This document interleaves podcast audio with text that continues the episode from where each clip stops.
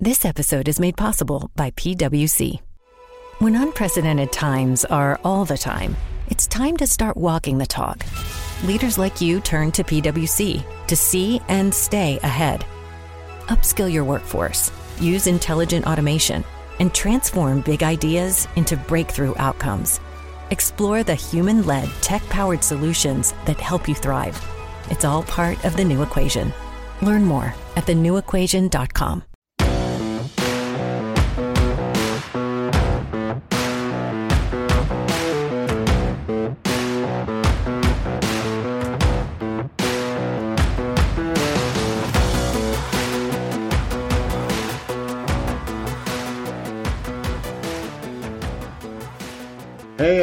welcome to Orange and Brew, the podcast where we've married our two favorite pastimes, the Denver Broncos and beer. I am JT Matthews, and you can find me at JT Matthews01 on the Twitter.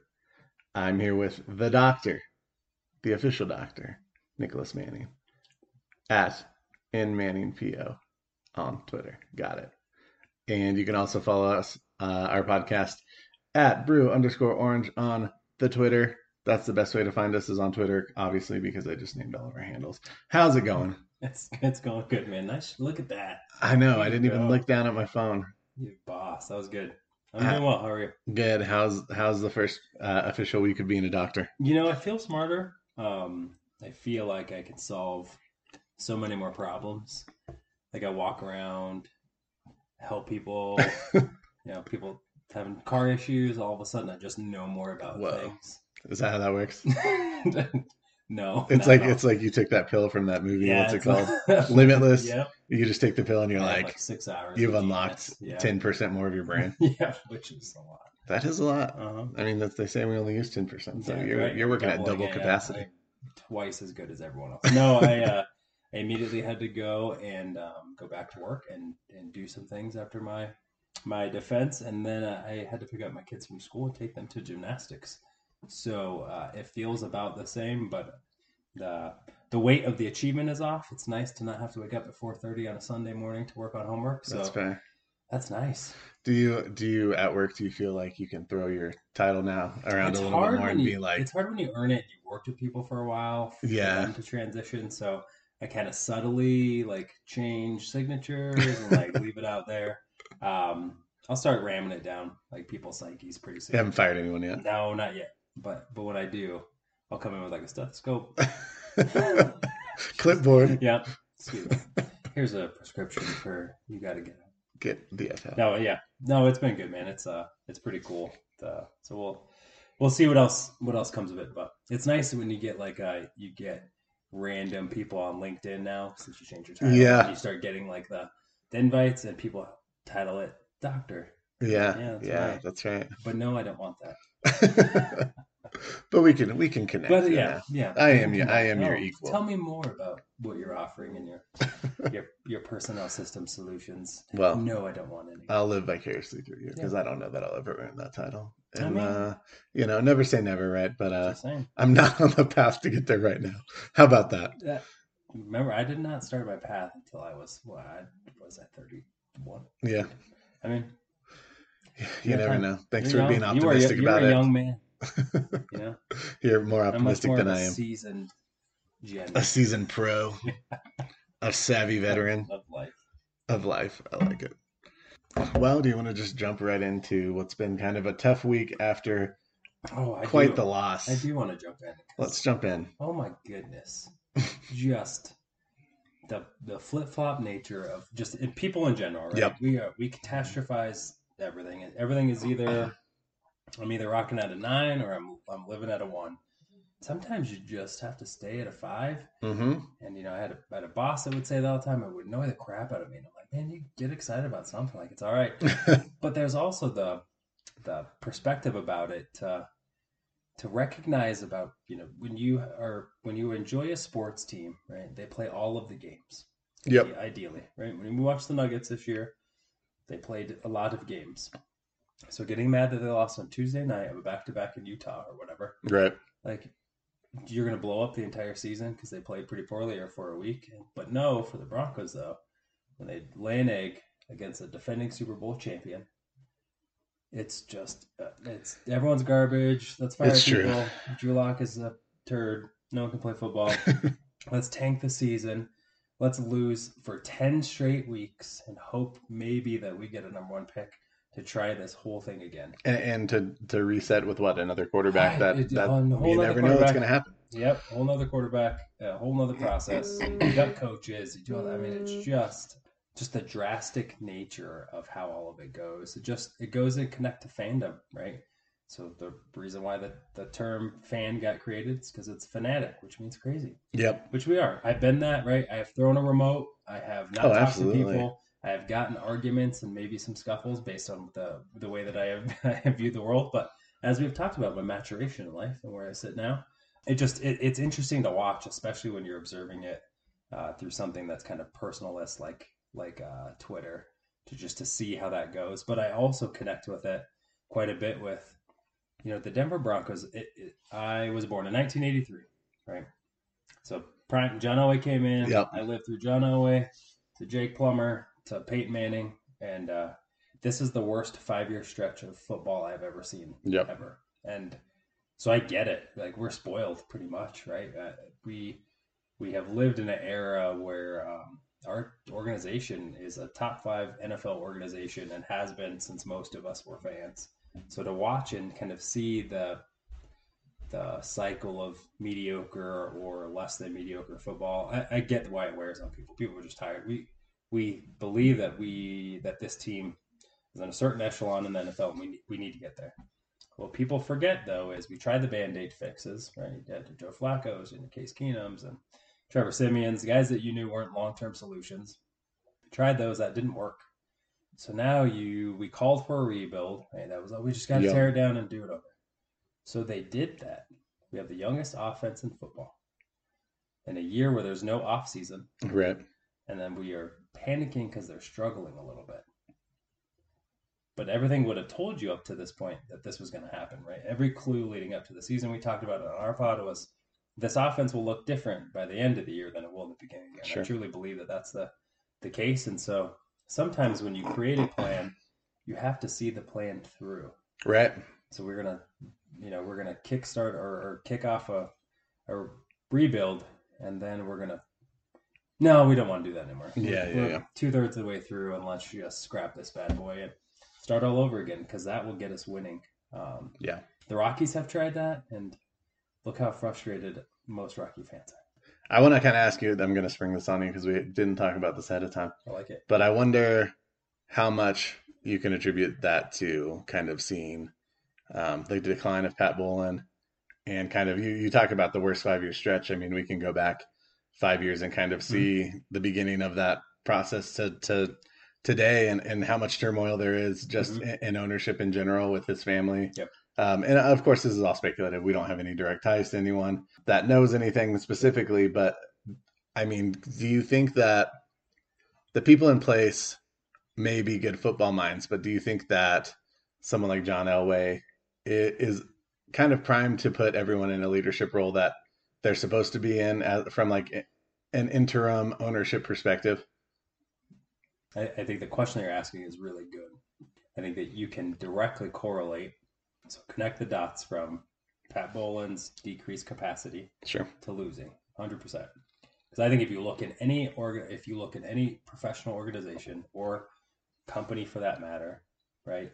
If you have good leadership at the top, the outfit will perform. Yep. It, most likely, right? Unless your product is garbage or you hit a recession, right? Something that's kind of outside your control. And even with that, usually, you know, if you have good leadership, you'll withstand. In sports specifically, you know, show me one winning organization, show me a bad owner. Right. I don't think that those things would connect. The ne- the Knicks are a great example of a Yep. horrible ownership and an inability to thrive. Hundred percent. I mean, it, it exactly, and because if you look at it too, you, you look at a team like the Toronto Raptors, right? Yep. Good front office, good ownership group, right? Good connectivity with their with their people. You lose lose a star like Kawhi Leonard, and you still win. Yep. Right? I mean, the the Milwaukee Bucks guys that are invested, ownership group that's invested, connected all the way from the top down to their to the star player to etc. Right? They're winning with Kyle Korver and Khris Middleton, who's nice player, right? But Yeah. yeah. but it's not made up of a bunch of studs. You just see people that are invested in winning and good products. So I mean, does that happen? So you know, to to get to the John Elway piece is, right. I think John Elway is an extremely intelligent businessman. I think he knows football. I think he he built the 2015 World Championship team and the greatest offense in the history of sports. Right, he gets credit for those things. I think to to deny him of that, say it's Peyton Manning or I mean, he still had to bring him here, right? And then right. you had to be able to maneuver to get the rest of the guys here to sell um, this organization to do that. But when you don't have or or you don't have anyone to be accountable to, so Joe Ellis and title, sure, sure, but persona, right? Joe Ellis isn't going to be the guy that's going to fire John Elway. So no. do I think that that impacts or that lack of accountability for someone to answer to to your football decisions, right? To go upstairs and talk to the man about why you're not winning, even if you're John Elway, for sure. I think that does because there's just no check and balance. Yeah. And I think the best process is no matter what, are when you have someone that, that you're accountable to, right? If you have a partnership, right? If you have a significant other, you will operate better if you respect their opinion and you have a check and balance, as opposed to if one of you just gets to run roughshod over. And I think that, that this organization has done that. I think the hiring of Vic Fangio was to bring someone that could challenge John Elway, right, from a coach's standpoint. Sure. Which is what Gary did when he was here. Yeah. You know, you're my buddy, and I appreciate you, and I'm, I'm a damn good coach, and you can tell me what you think, but I'm not playing Paxton Lynch. Right. right I mean, exactly. Know, didn't, and he won, and uh, you know, and I think that you you have to have those voices. So I think that that's what's going on. I think that, that culture is starting to get there, which is the process of the rebuild. Right. You have those kind of. Mike Munchak is probably another one of those guys. Right? Sure. Sorry, John, I'm a Hall of Famer too. Right. Like, right. And, uh, you wanted me here and I think that those those kind of uh, presents carry clout, and so I, I definitely think that you can attribute that. Is that the only factor? No, but is it a big one? Absolutely, it's a rudderless ship, right? Even if it's if the the current is taking it in a pretty good direction. I mean, it's just because it's a current, right? right. Riding the wave of being the Denver Broncos and not necessarily having someone that's guiding those decisions because of all of the other stuff that's going or on. Riding so, the wave of, of um, past successes and yeah yep. I, I, mean they were put in a position even after you know pat passed to to be at least moving in the right direction yeah based on all of the decisions he made and all and all of the success that that they had from from top to bottom i i pose that because i wonder because i feel joe ellis is kind of just in the spot you know, I, I don't see him in the public eye. I don't see him making decisions. I don't see him saying things to anyone uh, the way that Pat did, or with the same passion that Pat did. And so it makes me wonder. You know, this is a fine placeholder, but but at some point, maybe this they've got to figure that piece out before before there can be a, a huge amount of growth. I agree. Well, I think that that, that will happen. I, I agree with you. It has to. I think Joe Ellis is playing the part. I think he's aware of the part that he's playing, from my perspective. I like that he's not trying to be the owner. Yeah, because he's not. That's fair. That um, I mean, there's some some value to that for sure. Yeah, I mean, to me, it's just it. You know, recognize that there's some other things going on that are bigger than you, and I think he's filled in admirably. I think that there's some there's some other perspectives maybe in in the Denver media that suggest otherwise, but I don't. That's a invariable position, regardless of whatever your stock prices are or all of that stuff. They to have the scrutiny that you have being in that position, knowing that you're a place warmer, whether you're going to sell the organization or whether uh, you know one of Pat Bowlen's children is going to succeed you. That's not no matter what. This isn't forever, right? right? It's not the position that is meant for me, and I and I am aware of that. And I and I think that the the Broncos have been a good organization for them. You know, I mean, Pat was deteriorating before the Super Bowls. Sure. Um, it just you know when when he declined significantly or when that occurred, it was pretty drastic. So I, I, think that he has been a significant part of this organization and, and has done so. But for this team to really take off, I think for long term success, uh, you know that situation will have to get ironed out, and it sh- it needs to take as long as it needs to take. Because if there are a drastic move just to figure it out, or you make the wrong move, you put the wrong kid in, in power, you panic and sell it, um, you know, you've seen like with the Mets right now, right? Like they can't sure. sell it; it's getting blocked by like the mayor. Yeah. I mean, geez, J Lo and A Rod. Right. I mean, uh, that itself, right? Talk about a distraction. So to me, that's just uh, it is it is a significant enough issue where it will have to get played out, and it has to get played out the way it has to get played out. And there's no excuses still, right? So getting getting it back to to where football gets played guys still get paid, right? Sure. Drew Lock's still on the contract, and uh, Bradley Chubb still is the number number five overall pick of his draft class. The expectations are still there. Broncos fans want wins. You know, don't bring me excuses, bring me W's. I, I get where that's at. People have to recognize kind of where they're at in the process of that. But I get that, you know, when you line up on Sundays, I still expect you to play well. So, you know, the way that they played on Sunday was not acceptable. But I do think that there was a lot more positives out of that game than they get credit for. Not enough to make you forget getting drubbed like Sure, that, but, yeah. but definitely enough to be able to say, okay, there are some things that we did well. Yeah, this game doesn't define our season. You know, this one game doesn't make 16. And so now what do we need to do to, to move on to the next game? And I think that's hopefully where everyone's at. It's Thursday. If you haven't moved on, move on. Let's get there. Yeah, for the love of God. Mo- the, the, most Yeah. of the week, you've you know you've you've had more days since then than you have to go to the next game. So move on. Let's talk about the game then and get into that a little bit since we said we were going to do that and then I side sidetracked us. it's all right. Um, it felt like early on there was a blueprint to winning that game. Mhm. Um, do you, was there enough of one in your mind that the Broncos had a shot, or do you think that this was just an uphill battle that we were happy, we were lucky to kind of be in it at first, and then um, when we got blown out, it was not a big surprise. No, I don't think so. You know, I, and there's a lot of people that are like, well, you know, we expected to, we hoped to win. No, I, I expected that they could come out. I, I predicted it. When I predicted it, I I didn't do so necessarily as a homer. I think that they had the necessary ingredients to be able to to compete because the Raiders did. Mm-hmm. I don't think there's any position group that the Raiders are significantly better than the Denver Broncos at. Period. You know, at, maybe right now at quarterback play, Sure. maybe, and I don't know if I would say significant. I think Derek Carr's playing pretty well, but I don't know that that's necessarily a trade I would make straight up. You know, ten out of ten times. So with that, with that blueprint being there, why why couldn't the Broncos do it? Right. Um, and I think, you know, to see how they played, right? So the Chiefs come down and score first, and we're all like, all right, like here we go. Yeah. Yeah. The Broncos came down, right? Uh, you get a turnover, which usually we're not, you know, we, we are not on the fortunate end of Kansas City turnovers. We go, we make a play, that play gets gets turned into points.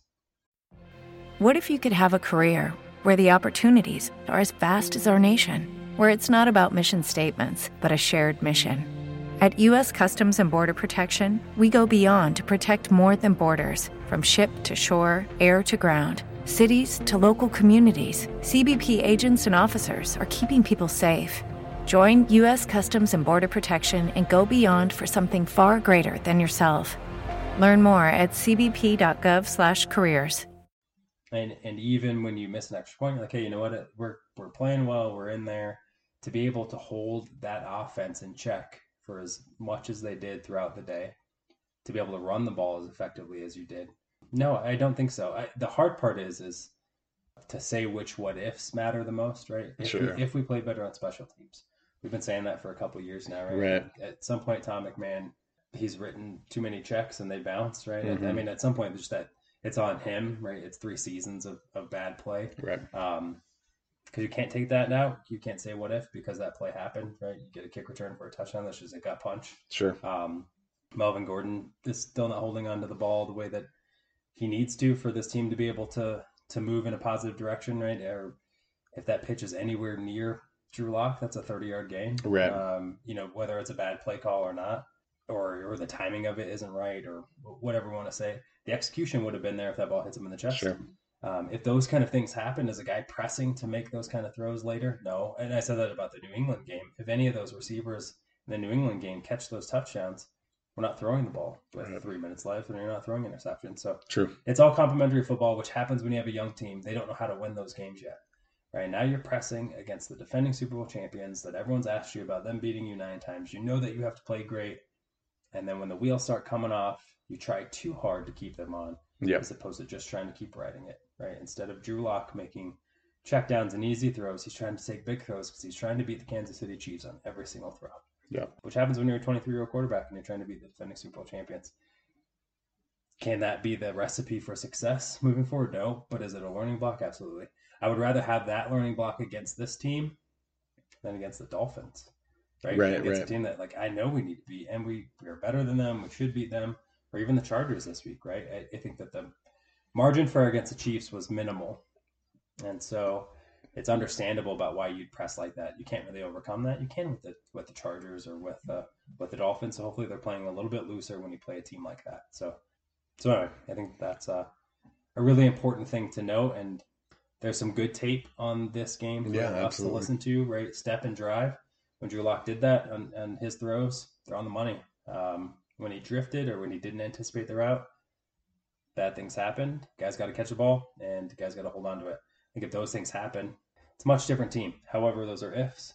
They need to become Yeah, Yeah. I think we've got to we've gotten to the point for me where I'm still optimistic about Drew Lock, but I feel that he's got to start putting together at least a string of consistent games, if nothing else. Where and part of that has to do obviously with your position in the game, being down early and and often is not helping him. It's not helping his case. He's having to make tough tough decisions, make decide whether he makes you know deep throws or not. But I think we've got to see a little more consistency this season for me to to start feeling like okay, maybe this this is the guy for the future.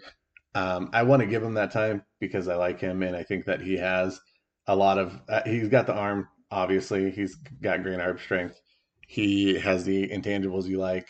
You know it, it feels like the locker room believes in him and and so they know a lot more about the game than I do and so I, I'm I'm still optimistic that that can happen. But I think nine games in or eight or nine games in I think now you want to see a little more consistency and not that we should start giving on up on him if the rest of the year sucks but I think from a fan perspective, you know, if if you want to quiet the noise a little bit, you've got to you've got to show up a little bit more. Sure. I don't know. That's just kind of how I feel with it. Well, I think let's let's just transition to that, right? So let's ask the question: Is Drew Lock the answer? And I and I think he is the answer until you have a new one. Sure. Would what was Courtland Sutton after eight games? True. He was a okay third receiver that Sure. that got plagued by some drops, right? Which Yep. he was that that was him the entire first season. Maybe similar to, to what we're seeing with Jeudy right now. Yep. And yeah, right, and maybe even um, maybe even a little bit more volatile. I would Sure, say. And sure. So if we wrote him off, you don't make that DT trade, give him the opportunity to flourish in year two. We don't have potentially one of the best receivers in football. Okay, and so um, you know Bradley Chubb didn't have in his first season. He struggled getting sacks, right? And then the the last, I think nine, the last nine games he explodes, right? Right. um, gets most of his 12 and a half sacks. If we gave up on every player at prominent positions at the eight game mark, we'd have nobody. Sure. We wouldn't have Bryce Callahan, who's balling the out right Yeah, now, he is. He right? is. Or Ojemudia, who got torched by Chase Claypool in his first effort, right? Nope, we saw that guy. He's a bust. So to me, I think this goes back to what's the plan? So the plan is to build and provide assets for young quarterback and let them grow. So you're gonna pull that out for for what? Right. You know, and I and I said this before. I think this team is gonna win more games than I think they're gonna trip and fall and land on six games. Sure. I just think that they are. The schedule lines up that way. Brett Rypien showed that he's capable enough of competing. So even if you went to Brett Rypien, I still think they're going to win five or six games. With with the schedule, that's not getting you Trevor Lawrence, right? It's not getting No, you Justin no. Fields, and whoever lands at pick one and two isn't going to give those guys up. So then what? Maybe Trey Lance, a guy that uh, is uh, North Dakota State. You know, it has all of the tools. he's Maybe. played at North Dakota State, Right. And, uh, and, How does that translate? Again, then we're starting all over again with a guy maybe that can.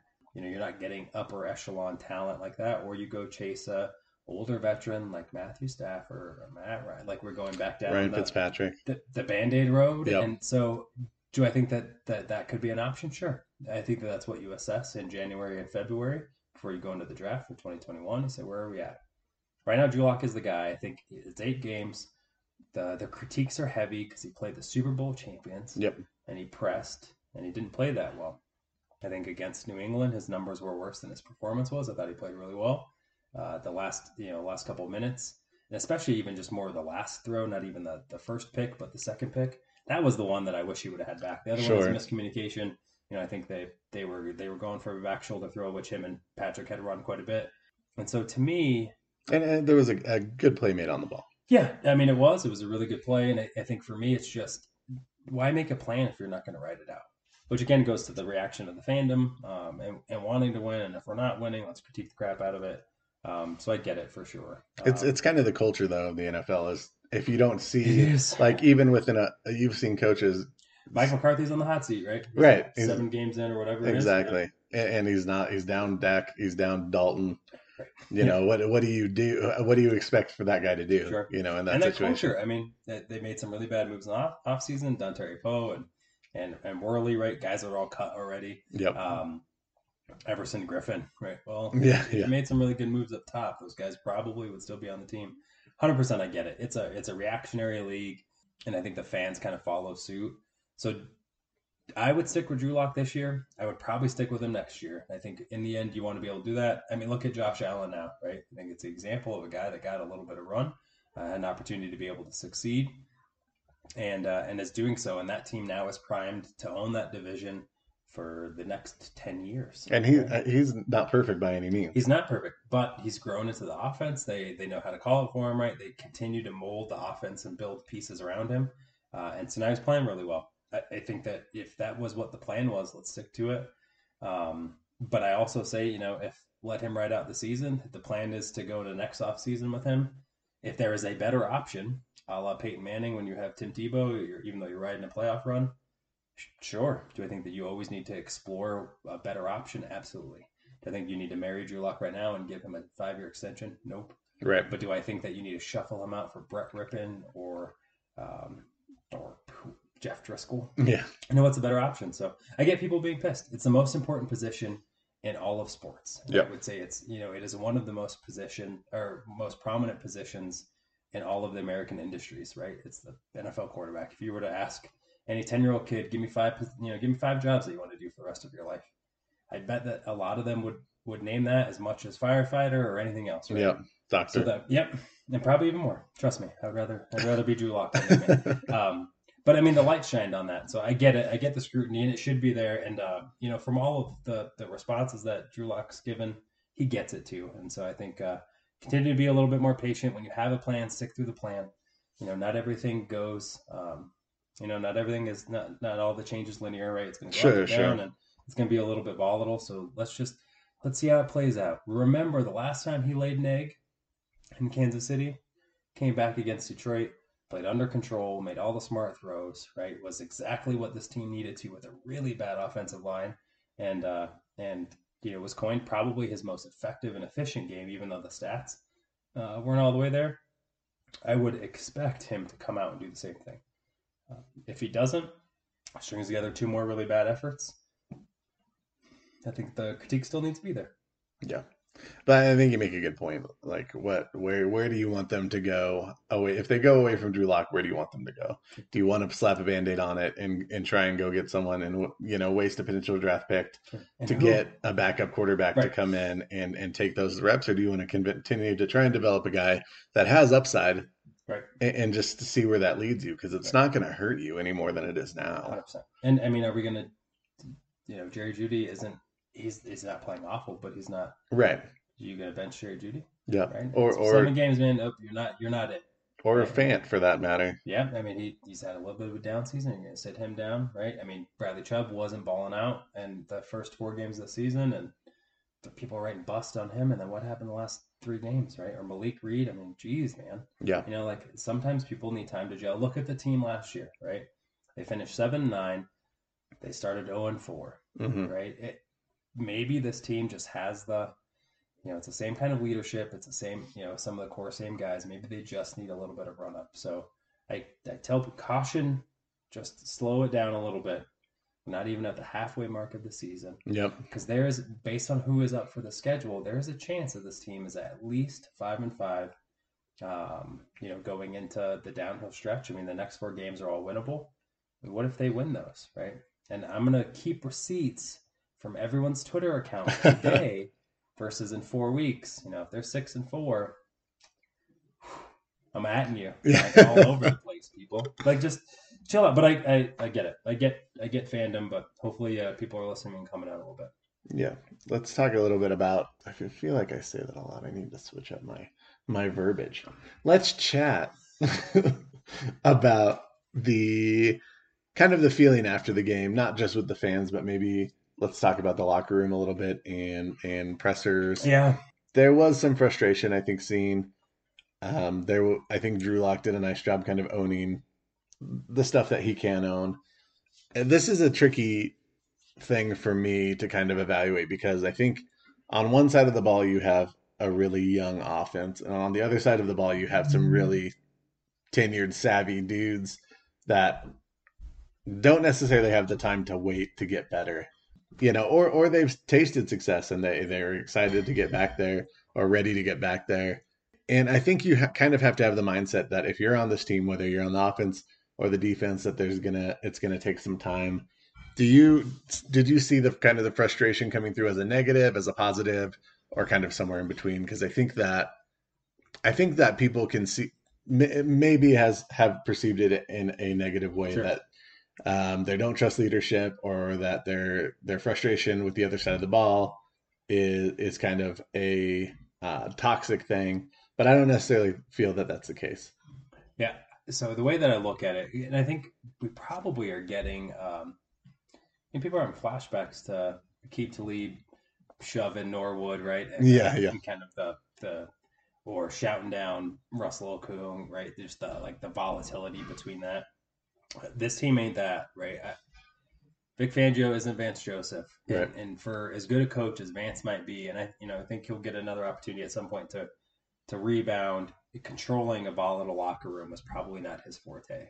Um, I think that it's Vic's. You know, I sure. I know a lot of guys in that that locker room that probably want to cross Vic, and you know, and him getting into into it with Shelby.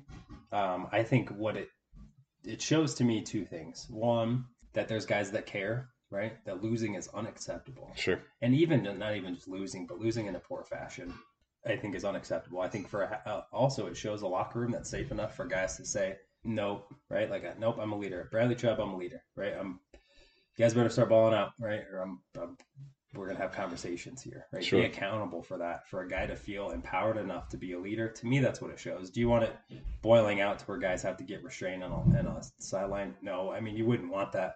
But NFL sideline is not, um, it's not your office structure. So, so as for as much as I would like it to be, right, is a uh, adrenaline, you know, an adrenaline focused environment where combat battle every day, right? Sure. I want to get my butt kicked for 60 minutes to get to lose by 30 points. I mean, eh, who's going to want that? So I, to me, I think it's positive. I want guys that care. I want guys that are going to voice it. And what I really appreciated, though, right? So Bradley Chubb loses on the sideline, Shelby loses on the sideline.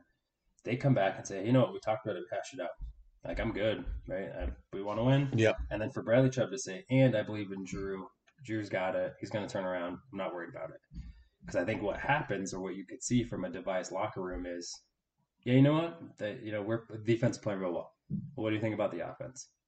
Defense playing pretty well. Yeah, yeah. Right, and you get that kind of standoffish. I'm not going to answer it, but I'm answering it. Right, right. right. Nope, Bradley Chubb isn't saying that, right? Uh, AJ Bouye is not saying. I mean, the guys are coming out and saying, you know, that's my dude. Like I, I, I got faith in it. The offense played a bad game, but they're going to come back, right? Because that I think that those those pieces are extremely important. I know that the defense is frustrated. Um, I don't know that necessarily just goes to tenure, but I think it's um, you know anytime that you're playing well and someone's not holding up their end of the bargain, you should be frustrated, right? And especially in a professional sport where you are getting paid right for production, and we can't win without each each of us producing.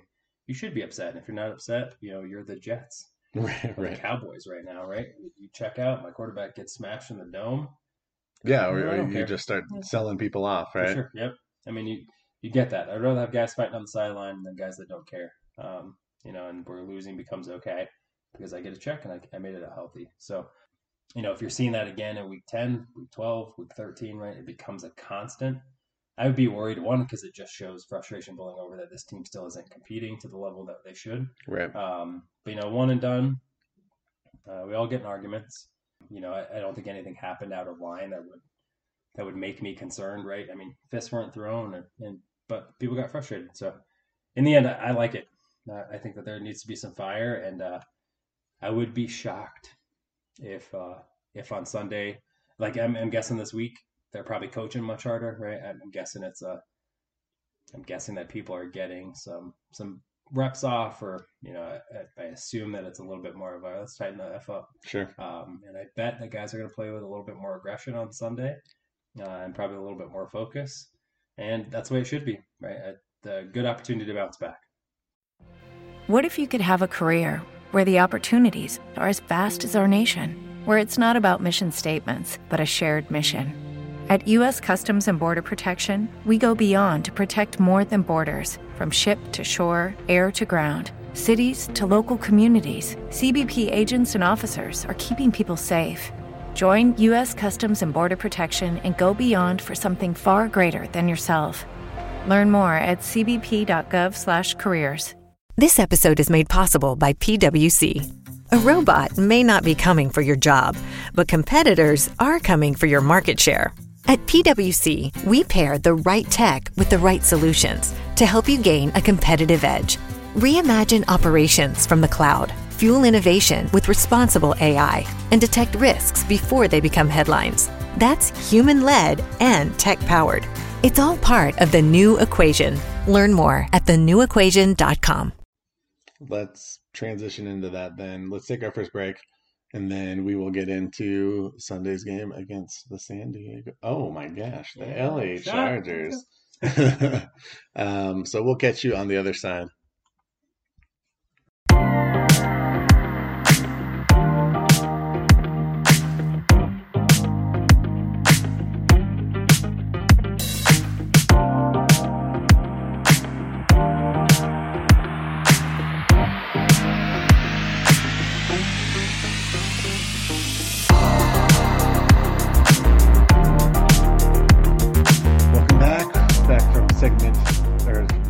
Back from segment one into segment two.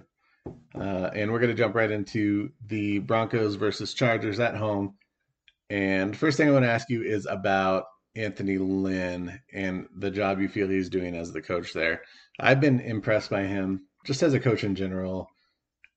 Some of you know, just coming from a he was a Bronco at one point. I don't he know was. if people yeah. are very aware of that. He was. Um, but I, I, feel like he's been a really good role model. I think he's been a really good coach. He's one of those guys that appears to me to be really level-headed and calculating yeah. and, and, intelligent. What What's your take on him as the head coach of the LA Chargers? You know, I think what I've appreciated about Anthony Lynn is um, is his steadiness. I think you you know his consistency, his message from all of the the words from from out of that camp. He, he's a joy to play with.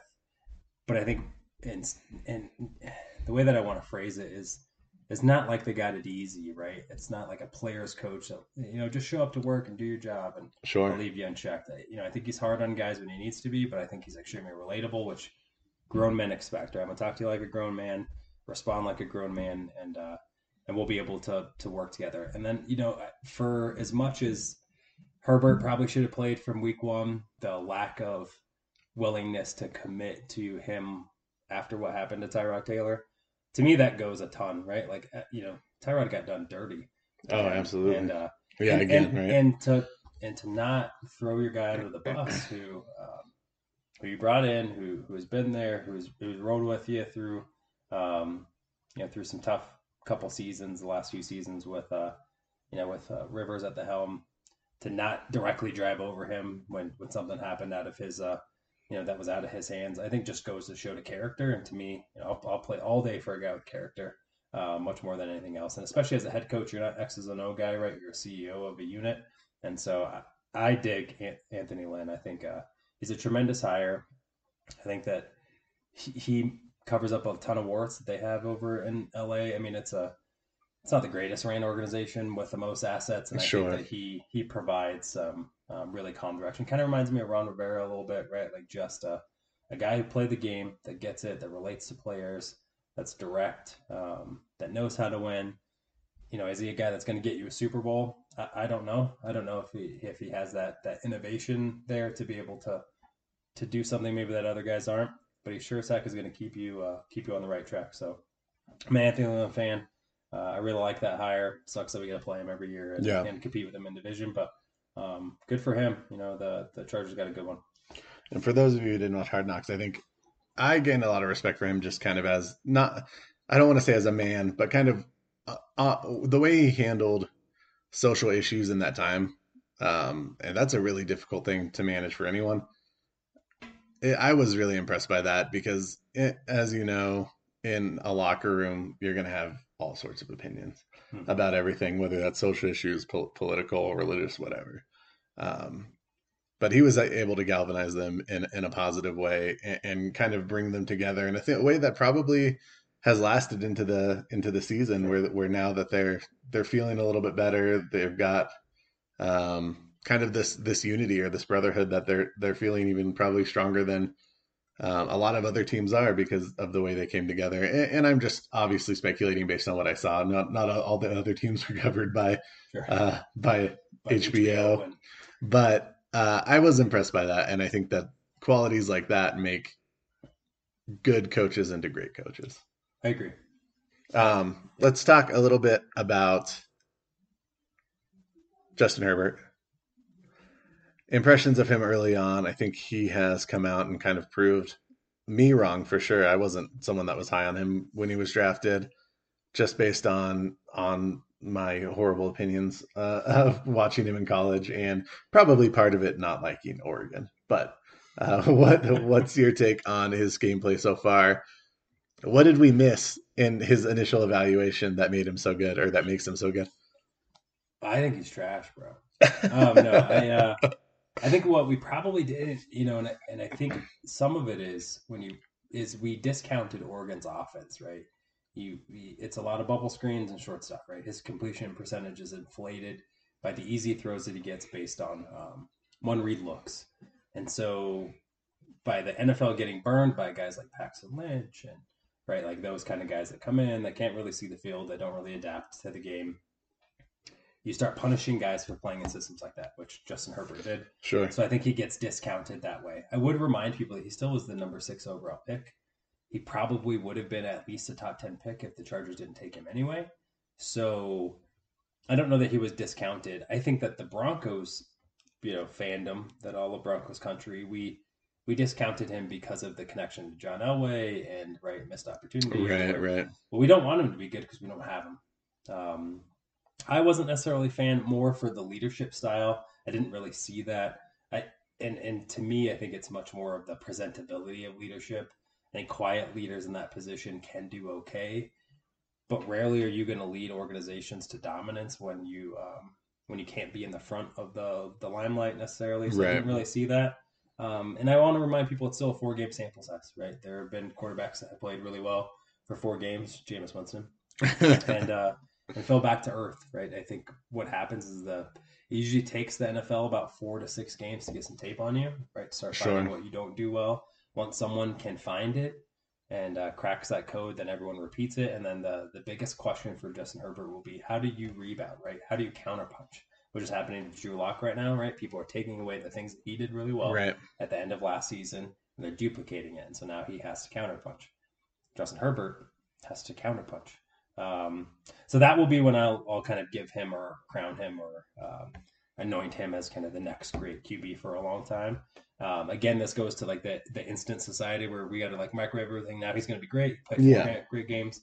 Um, you know, that's what everyone said about Cam Newton, and now everyone trashes Cam now, right? Like, true. The the world turns pretty quick, and so my my feeling is uh, he's played really well. He's played better than I would have thought, considering to the circumstances with no off season. You didn't even know you're starting, right? Right. The guy that's mentoring you um, goes out with a significant traumatic injury and you're thrown in and he's balled out. He, he's played really well. I, I, think his physical tools have matched up. His arm talent was never the question. I think it was really is how quick can he adapt to an NFL offense. But I think what people fail to realize is how quick can the Chargers adapt their offense to him, which right. I think is what ha- what's happened. He has some really good pieces outside. You know, Mike Williams and um, and Keenan Allen that they can play. Like those guys are, are really good. Austin Ekeler is a really good back out of the backfield, so he has weapons, and so um, can he continue to to overcome some of the the chargerness and, right. and losing games maybe that they shouldn't or that they have opportunities? That one hasn't really subsided yet with the two and four record. Uh, so we'll see. So my, my early impressions are he's played better than I would have anticipated, um, but I'm not I'm not necessarily sold yet on him being the next great thing. He might be really good. Sure. He might be Derek Carr, right? And uh, might be Might pretty be, good he might quarterback be Philip. Rivers. Or it could be Philip Rivers, where he, you know, he's with the team for 15 years and they win three playoff games. Right. I mean, maybe. Um, it- but I, I would say that uh, he definitely has been impressed. He's been fun to watch if you remove his uniform, right? And uh, Yeah. who you're rooting for. It's been pretty cool to see him. And, you know, I root for a guy, too, that gets crapped on by as many people as uh, as he did about Justin Herbert. He probably won't, won't make it. And, yeah, he's Paxton Lynch or he's uh, Josh Allen 2.0, which is interesting because now Josh Allen's balling out Right. Um, right. that maybe the NFL is realizing that stop stop trying to fit a guy into your offense. Fit around his tools, aka Drew Lock, and uh, do what he likes and do it as much as possible. Yeah. I, I, again, I don't want to sound like I'm completely sold on Herbert, but I have been impressed just by his gameplay thus Mhm. far, his his accuracy in, in general. I think he's he's made mistakes, obviously, but I think he's he's kind of minimized those. But he does have quite a good receiving corps around him. Sure. Um, even with Ekeler out, you know, Kelley and Jackson are, are both serviceable But backs. his offensive line isn't very good, so it's still nice to see him be That's able true. to have the ball placement that he's done. And um, you know, and he hasn't always stepped in his throws. His platforms have been uh, wonky or off, and his arm talent is for sure on display. And I, I think like you have to give him credit; he's played well. Yeah, let's get into game plan. So if you are Mhm. the Broncos, how do you attack Justin Herbert and this offense? Uh, Keenan Allen's a big someone that you would definitely want to key in on. Uh, Mike Williams, you know, the running game, kind of the two headed monster that they have right now with Kelley and Jackson. Where where do you where do you think the Broncos should should pour their focus? I think that you use the game plan that you had last week for Patrick Mahomes and you do it twice, Okay. right? I, because he's, I think Justin Herbert is mobile, right? I think he can he can make plays with his legs. He's a big dude um, who can uh, who can make all of the throws all over the place. And the way that they defended Patrick Mahomes last week, to me, is a pretty similar recipe for the type of quarterback that he is. I do it again, Uh, and they've you know they found some really good success in bringing pressure and disguising it in the back end. So for as good as Herbert has played, he's only played in four games. Right. He hasn't seen everything, and he definitely hasn't seen Vic Fangio's defense yet. So I would I would present the same challenges as I did to Pat. If it worked against Patrick Mahomes, uh, I would ride that until I would. Just based on their skill set, I think it's the same. You know, uh, the Chargers have athletic running backs who can catch ball in the backfield and uh, and present a challenge in the run game. The Chiefs have athletic running backs who can right, Yeah. and uh, really good receivers.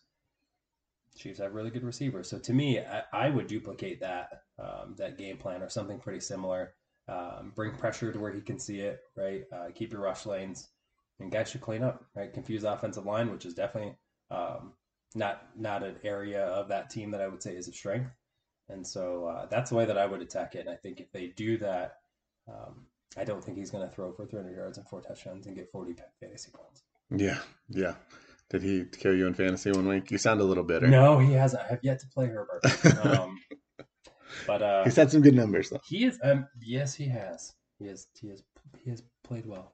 Yeah. So as far as as blitzing, do you think that's something we should do early and often? Um, it sounds like you're saying you you want them to see, kind of see those guys coming, uh, not necessarily like for reads, but kind of in his face as opposed to trying to sneak a corner off the off the edge to blitz. Yeah, to me, I think you bring pressure for a few different reasons. One is to get there, right? To to get the sack because you need a negative play. The other way is to bring pressure to force a throw, which I think is much more of Fangio's style, right? Is to make someone get rid of the ball before they want to. Hopefully, you're more confusing on the back end, so you get a turnover. That's the way that I would approach it. I think that's the way the Vicks approached it, and it's worked.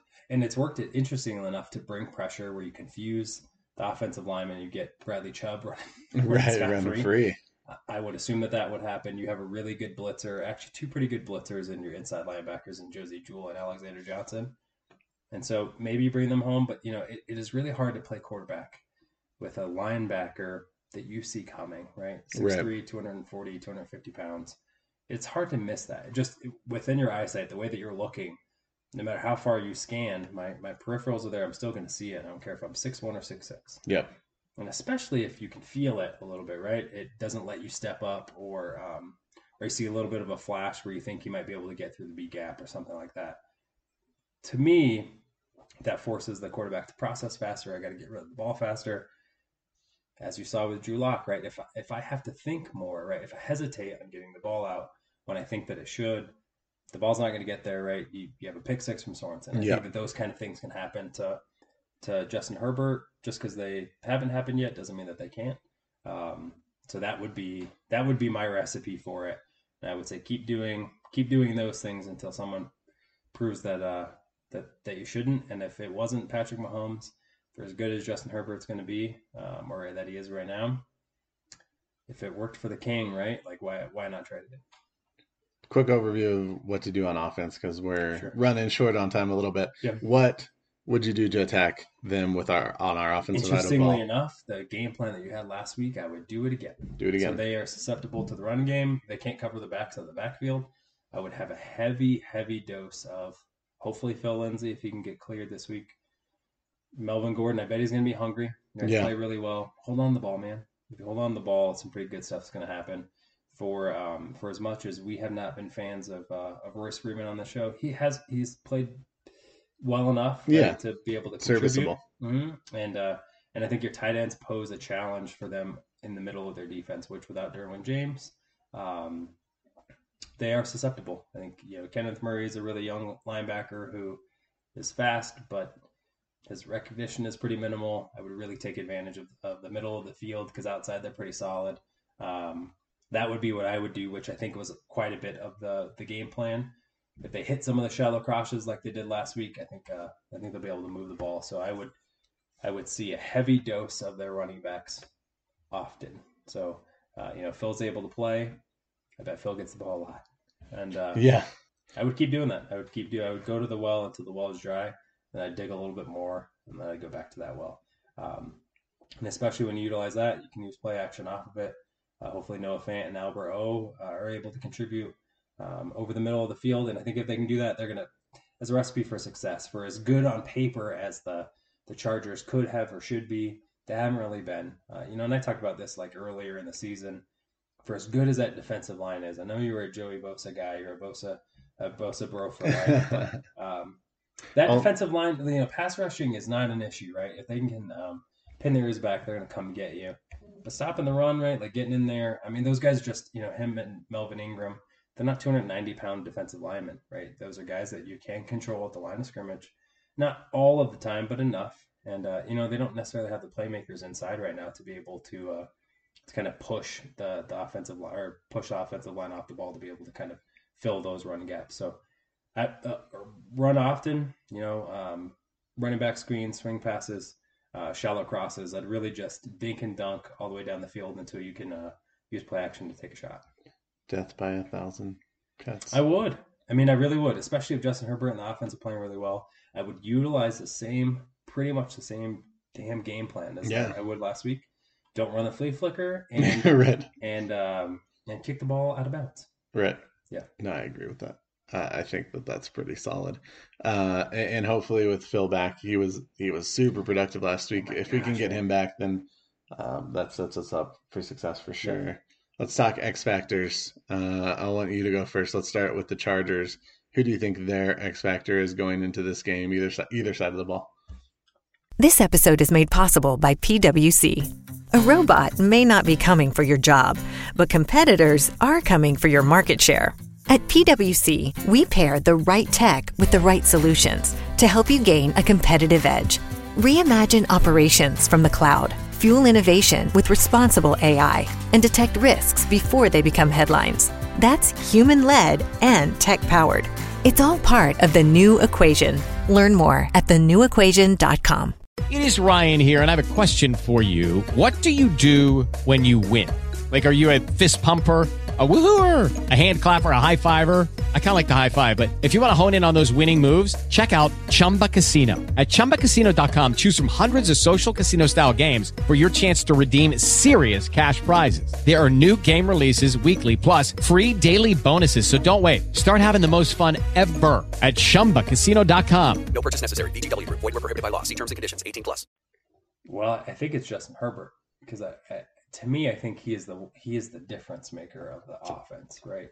And really of the team. Um, their defense has really not been able to stop everybody, even the Jaguars, with um, with Gardner Minshew and a broken hand, Yeah. put up almost thirty points, right? I Right. mean, it's like it's pretty crazy to be able to see kind of how that's unfolded.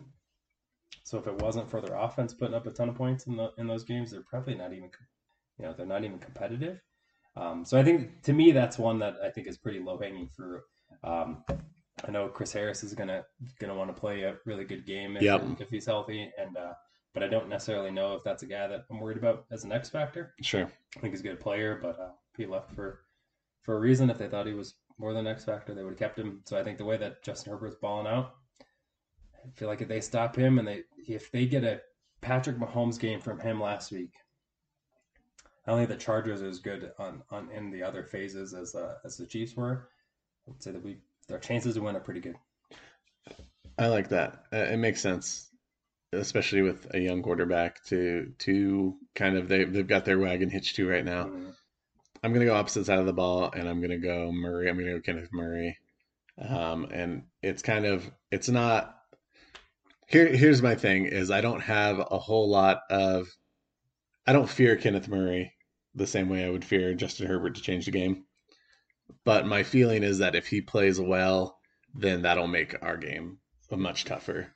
Uh, If he's able to get pressure on Lock, which is something that he he kind of specialized in doing coming out of college, out of out of Oklahoma, um, that could be problematic. And then even if he's able to cover for short stints, you know, just enough time to get Lock dysregulated, uh, you know, trying to make multiple reads.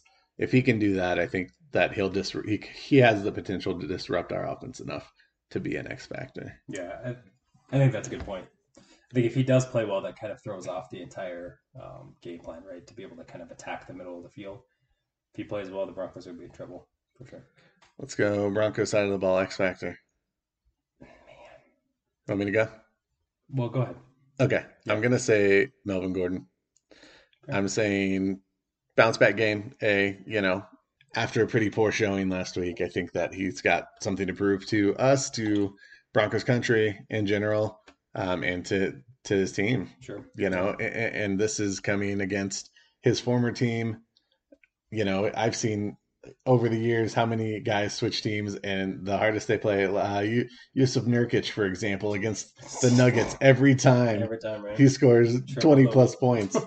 Uh, and so I, I think guys tend to put on their best uh, games when they're going against their former team for whatever reason that is, eh, whether it's sour grapes or or just saying, "Hey, look what you missed out on." I, I think that we could see quite a bounce back from Gordon, and I'm I'm hoping that we do. And, and going with your game plan, I think it fits what they want to do potentially. I think that's a really good one. I, I think defensively, I'll pick one. I won't pick two. Okay. Um, mine's going to be Justin Simmons. I, I think for you know a lot of the throws that I saw Herbert make were in the middle of the field. Um, they weren't necessarily hash throws. Not that he can't make them. sure. Um, but a lot of big plays over the middle and over the top. And I think if Justin Simmons is able to to to be where he's supposed to be and divert some of those throws, um, and maybe it caused him to be a little bit late. Uh, maybe you can make a big play. You know, ball gets tipped up. I think if Justin Simmons can be impactful, not only in the run game but definitely kind of in the middle of the field and patrolling it in that fashion, I think it's going to limit what Justin Herbert's going to want to do. So to me, that's going to be my my X factor. I think if J Sim can, that's what I call him that because we're tight, can uh can play well. I think that that's really going to limit what uh, what that offense likes to do. I like it. Predictions. Final se- final part of the segment. Yeah. Who you got? Well, I'm going to go with uh, with the Nuggets over the Trailblazers. I think it's just a better team. I know that Nurkic wants to come out and ball it, but uh, I don't know. Dang, it could be Dame time. it could be damn time. He beats everyone but the but the Nuggets. Anyway, I uh I I think the Broncos are gonna win. I think it's gonna be 23-20. I think they're gonna exercise some demons. I think it's gonna get tight late, uh, because that's how we win games in Denver. Um, but I think they're gonna play well. I think Drew Lock is gonna have a modest but effective game. I don't think that uh, Brandon McManus is gonna miss any more kicks this week I hope and not. uh, and I feel like the special teams unit to play for their coach's job will not give up a touchdown. Uh, I mean, that's assuming they don't.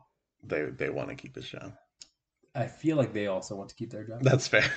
that's And fair. so, uh, You know, I haven't ever heard anything rough about Tom. McMahon. I haven't heard anyone not want to play for Tom McMahon. Or not Sure, like Tom sure. McMahon. I think uh, guys just get loose, man. You know, and uh, guys want to go make plays and big sticks on uh, on kickoffs and, and punt coverage. And when you're young and you want to do that, I mean, that league is unforgiving. Those guys are too fast. You know, you make one false step, they're going to make you pay. So hopefully they'll learn from that. That probably got drilled, especially because those are a lot of guys that are on non-guaranteed contracts Right. and uh, you don't want to put too much of that on tape. Or um, you know, if your your meal ticket's going to be to play on special teams, you better play on special teams. So I, I think they're going to come back, and I think they're going to get a win. Um, I think it's going to be a lower scoring game than than uh, than San Diego is used to. It's going to put a little bit of a grind to them, so I think it's going to be 23-20. I like it. I miss David Bruton. Yeah, me too. Yeah, Speaking of special yeah. teams, I mean, that was it. That, yeah, those were solid units, right? I'm going with a win. Go with the Broncos win. yeah. I know. I am taking my glass half full this time. I think it goes to overtime. And I think the Broncos come out and score a touchdown. So I'm saying 26 t- to 20 Oh, all right. in overtime. I like. I think it's going to be a tight game. I, I think the Broncos have the ability to keep it tight. Um, Dude, if they went to overtime, watching your like soul, yeah, your stress management is not as good as I dig it though. Hey man, you know I'd rather have them walk win on a walk off touchdown than uh than nail biting it. Then I mean that either way that's gonna be rough. But hey, if they walk out win, w- mm, I can't. I couldn't wait. I I want them to win, and even just like tight like that. Yeah. like, not like a blowout where everyone's like, okay, never mind. Like, the team's really good again. yeah, yeah, yeah. Where they win real tight, maybe it's like kind of ugly, but they find a way to win. I just want to see what the narrative is again. Yeah, exactly. I think Not that'd everything is perfect great. or win, yeah, but it's uh it's enough to uh, spark some hope, but not conviction, and just watch how uncomfortable it makes everyone. I can't wait. Start atting people. Uh, Well, you know who you are. I'm at you. well, let's get into our next segment then. After this break, we will do our beers and bets. Let's do it.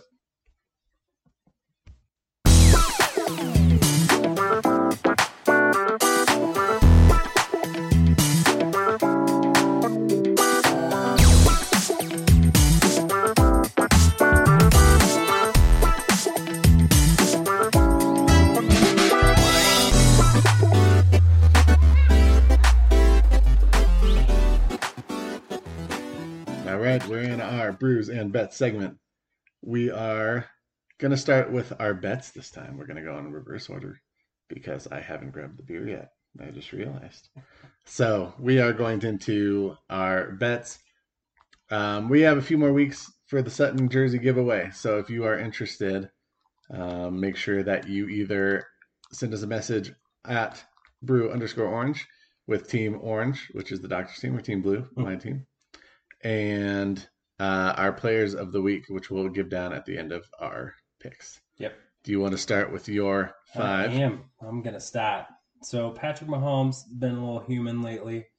The over under on on our uh, thrivefantasy.com. I think that the the line set at you know 300 and a half. I think he's gonna go over for passing yards. So I'm gonna take the over. It's the Jets. The Jets are awful. Um, I think that he's kind of ride the pine long enough Sure. lately that uh, Andy Reid's gonna want to flash his big boy toy. Well, you don't want Chad Henne to just go off. my gosh. Is there anything worse than Chad Henne dancing in the end? Oh my gosh, Oh, I'm- one of my least favorite. I would not ever. want to wish injuries on anyone ever, but if you popped an ACL, I'd be like, yeah, it's all right. yeah. Sorry. All right, digression. Uh, James Conner, 72 and a half yards rushing against the Baltimore defense. I'm going to go over, actually. Okay. I wanted to go under. I thought that that would actually probably be much more likely, but uh, Baltimore's defense lately has been a little bit suspect. I think they're going to have the lead early. I think they're going to try and salt it away. Not necessarily that Pittsburgh's going to win, but I think they're going to have the lead early because they're playing really well. Yeah. Um, I'm going to go under 57 and a half receiving yards for Mark Andrews, even though they're really susceptible. The Ravens are susceptible against tight ends. I think they're going to focus on him because really, he right now he's the key playmaker in the passing game. Uh, so I think Lamar Jackson's going to have to go elsewhere to get his uh, to get his spots. Davante Adams six and a half total receptions. I'm going to go over with that guy forever. Oh my gosh. He is a Last week is he a- just annihilated, Just almost as good up. as Lockett. It was yes. yeah. Oh my goodness, man! Don't get me started. 55 fantasy points Yeah. for me. Just want to point that out. That was me you ridiculous. you I won. I won. Uh, and then Philip Rivers, 22 and a half completions against Detroit. Detroit's playing pretty well, actually. Um, and Philip Rivers is one of my least favorite quarterbacks in the history of the league. Not only does he spell his name without two L's, um, but he played for the Chargers for a long time. So I'm actually going to go under for no strategic value whatsoever, other than I don't think he's going to play well. I think he's going to go up there. Um, I think Detroit's playing pretty well. They're going to cause him some issues, and I think that that defense is going to come out and uh, play pretty well.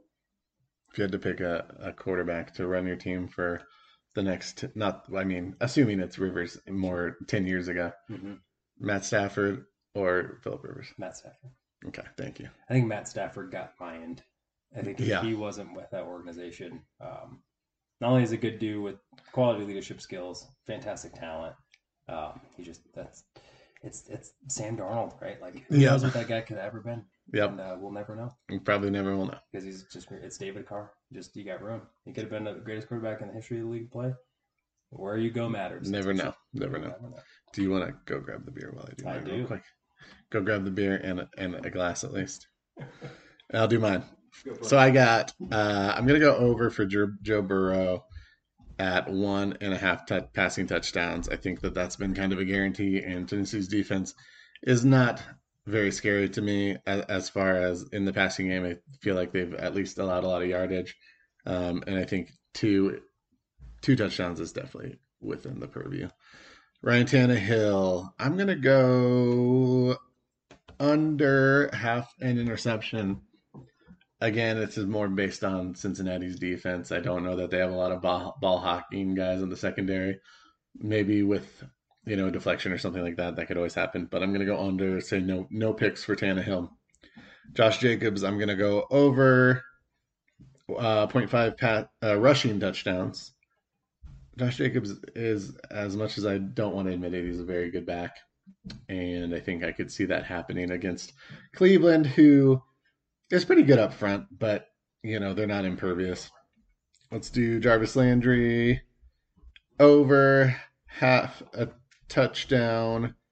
They're playing the Raiders, and with Odell Beckham out for the season, I think it's a good good chance that he gets um, into the end zone. And then I think that was four. Yep. And then Josh Allen, I'm going to go eh, under 302.5 rushing and passing yards, just because the Patriots defense, as bad as they played last week, they're still a pretty pretty stingy unit in general. Yeah, it's hard to it's hard to play good when your offense was so bad. All right, let's jump straight into our beer of the week. Our beer of the week is from Equilibrium Brewery. So yeah, so we have a beer today from Equilibri- Equilibrium Brewery. See see what they did there, you know how you drink your equilibrium gets a little Yeah. off. Mm-hmm. Very clever. very clever. I like it. Um and they are in Middleton, New York. Yeah. I've been doing some beer training with a, a, a friend up there, and this is what he sent me today. Uh, well, not today, the other day. This is called Linear Phase. So Linear Phase is a double India Pale Ale, double IPA, which means it's got some good uh, ABV, which means a few of those and you'll be feeling really good. 8.5%. Uh, again, brewed in Middleton, Middletown, New York, not Middleton and it looks pretty delicious. Uh, so let's give this guy a shot. You ready Let's do it. for the crack? Oh, How that was a good one. It's a pint. Yeah, A pint. They come in pints. They come in pints. Some Lord of the Rings reference Yeah. for you. How much do you want? You want more? Yeah. You want all of it? Oh, that's good. Okay. Well, from from the look of it, I can say it's a little hazy. Yeah, it is. It's not super clear, which is for double IPA. That's pretty common to have some some haze. It does smell very hoppy. It does. You ready to to try this bad boy? Let's do it. Cheers. Oh, Mm, that was interesting. yeah. I was kind of surprised by that. There's like an initial sweetness Yeah. that what- I was like, I was expecting to be hit real real quick with bitter. Yeah. Nope. I wonder what that's from. I wonder if it's the strain of hops, but it doesn't really say on the can at all what hops that they use. Maybe I can find it on the website later. Um, I, I like it, man. yeah. It's, like, it's a little different. It's yeah, like you said, it, it definitely is a little surprising. yeah, there's there's that weird sweetness on the front, which I was it was kind of caught me off guard, but I like it. Yeah. And it doesn't taste like usually with high ABV beers, you can kind of taste the the alcohol content. Yeah. This one you can't really. Yeah, it tastes kind of. in you a little bit. Yeah, I mean, I think it's there maybe on the back end a little Yeah, bit. the back end after you take a, couple, you're like, yeah, there, there it is. But definitely, it doesn't. uh It doesn't. There's no like punch to the face. Yeah. Like oh, and then like where you got to power through the beer. It's Mhm. definitely not that feel. No, And and sneak up on you later. there's some good there's some good bitterness, but it's Yeah. not like overwhelming. Not overly. Yep. I think that this. I don't know. I, I'd give it a W. W. Yeah. Double W's here. Yeah.